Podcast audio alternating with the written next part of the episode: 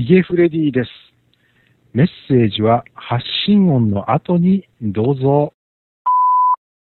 えー、皆様からお寄せいただきました留守電メッセージをご紹介する番組、留守フレディの時間がやってまいりました。えー、先ほど一度、すべて収録を終ええー、編集をしておりましたところ、えー、自分が喋った音声をすべて消してしまうという不幸に見舞われ、えー、ただいまショックに打ちひしがれている最中でございます。えー、それはさておき、えー、昨日配信しましたインフォメーションの音声で、えー、ルス・フレディは、えー、2015年今年の8月11日をもって一旦終了しますという音声を配信しましたところ、えー、その日のうちに一つ留守電をいただくことができました。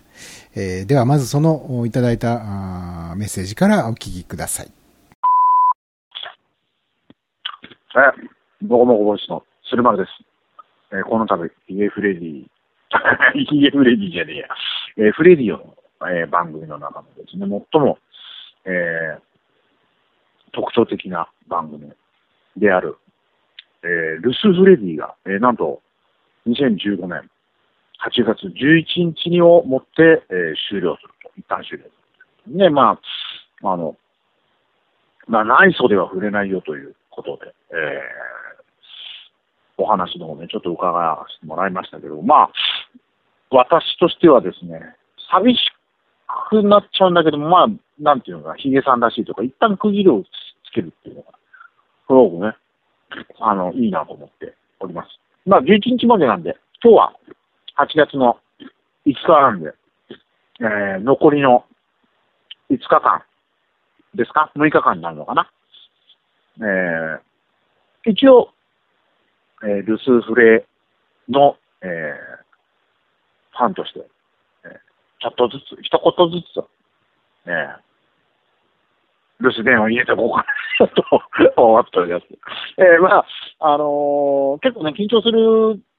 でしょとかなんとかいう話がちょっとありましたけど、ごめんなさい。えー、全く、えー、私の場合はですね、緊張もなくてですね、あの、我が家から今は、あの、ポテトチップですか、片焼きのポテトチップスを食べながら、あの、暑い中、扇風機に浴びながら、ブスフレに収録をしているところですけど、まあでも、初めてこの、ブスフレの企画を知った時の、ななんだろうな、ヒネさんって面白いこと考えるよなっていうのと同時にですね、あの、非常に便利だなという、あ まあ、単純にめんどくさがり屋なんで、え自分がなんだ編集だなんだってやるよりも、あとはヒゲさん任せみたいな感じで、とにかく、あの、ヒゲさんの、えー、持ってる、あの、顧客というか、あの、すごく大勢の、えー、リスナーさんに向けてですね、自分の、えー、音声を流すことができるというので、結構告知とかね、使わせてもらいました。本当に懐かしいですいろんなことをね、あの、留守笛を通して、遊ばしてもらいましたけど、まあまあ、まあ、いろんなことありましたよね。いろんな ことありましたけど、まあでも面白い企画、本当にね、あれ、まずは、あの、今日、えー、ありがとうという言葉をね、えー、送らせていただきたいと思います。えー、ひげさん、本当に面白い企画をありがとうございました。11日、えー、閉めるまでですね、あの、毎日こんな感じでくだらない音声をちょいちょいあえていこうかなと思いますんで、えあの、最後のところ、切れちゃったみたいですね。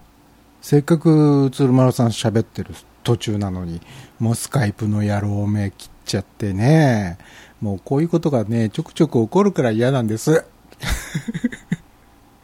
ちょっと切れてみましたよ、もう本当に。えー、ルス・フレディももうね、終わろうかという時なのにも、本当にせっかくいただいた音声を途中で切るとは何事だというね。当にもうお金払ってんだからちゃんと仕事してよねっていう ここでぼやいてどうするかっていう。えー、そんなことより、鶴丸さんどうもありがとうございました。あのー、鶴丸さんといえばね、やっぱりその、ルスフレディを一番盛り上げてくれた、もう、功労者、もう筆頭ですよ。あのー、出場回数もダントツの1位ですし、告知をする、してくださることが多くて、初期の頃はよく、その、こんな、面白いポッドキャスト番組を見つけました皆さんもどうですかっていう紹介に使ってくださることがあったりとか、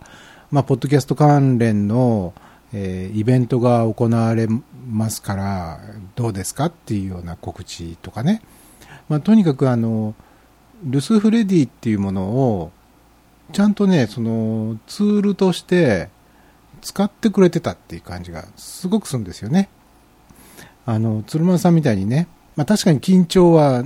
なさらないっておっしゃってましたけど、まあそれは緊張なさってませんよね。えー、明らかにね。あ、へが出ちゃったみたいなこともね、何度かあったし、喋ってる途中にへをするなっていうね。でしかもそのへの音は入っていないという、言わなきゃわかんないのにっていうこともありましたよね。鶴丸さんの留守電で一番思い出深いのは、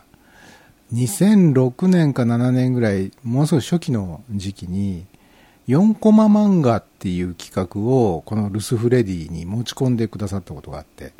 えー、鶴丸さんが1コマ目と4コマ目の音声を作ってくれて、えー、誰かもしその参加できる人がいたら2コマ目と3コマ目の音声をこのルスフレに、えー、吹き込んで、えー、4コマ漫画を完成させませんかっていうね、呼びかけだったんですけど、その時には、あの、北海道の、あの、ポップルピーププロダクションズ、えー、の2人と、あと、ニューヨークの当時、あの、安田ラジオっていうポッドキャストをやってらした、えー、安田さんなんかもね、巻き込みながら、えー、ありましたね。4コマ漫画企画。なんかそういうこう、こういう遊びどうってこう提示してくれるそれが鶴丸さんだなっていう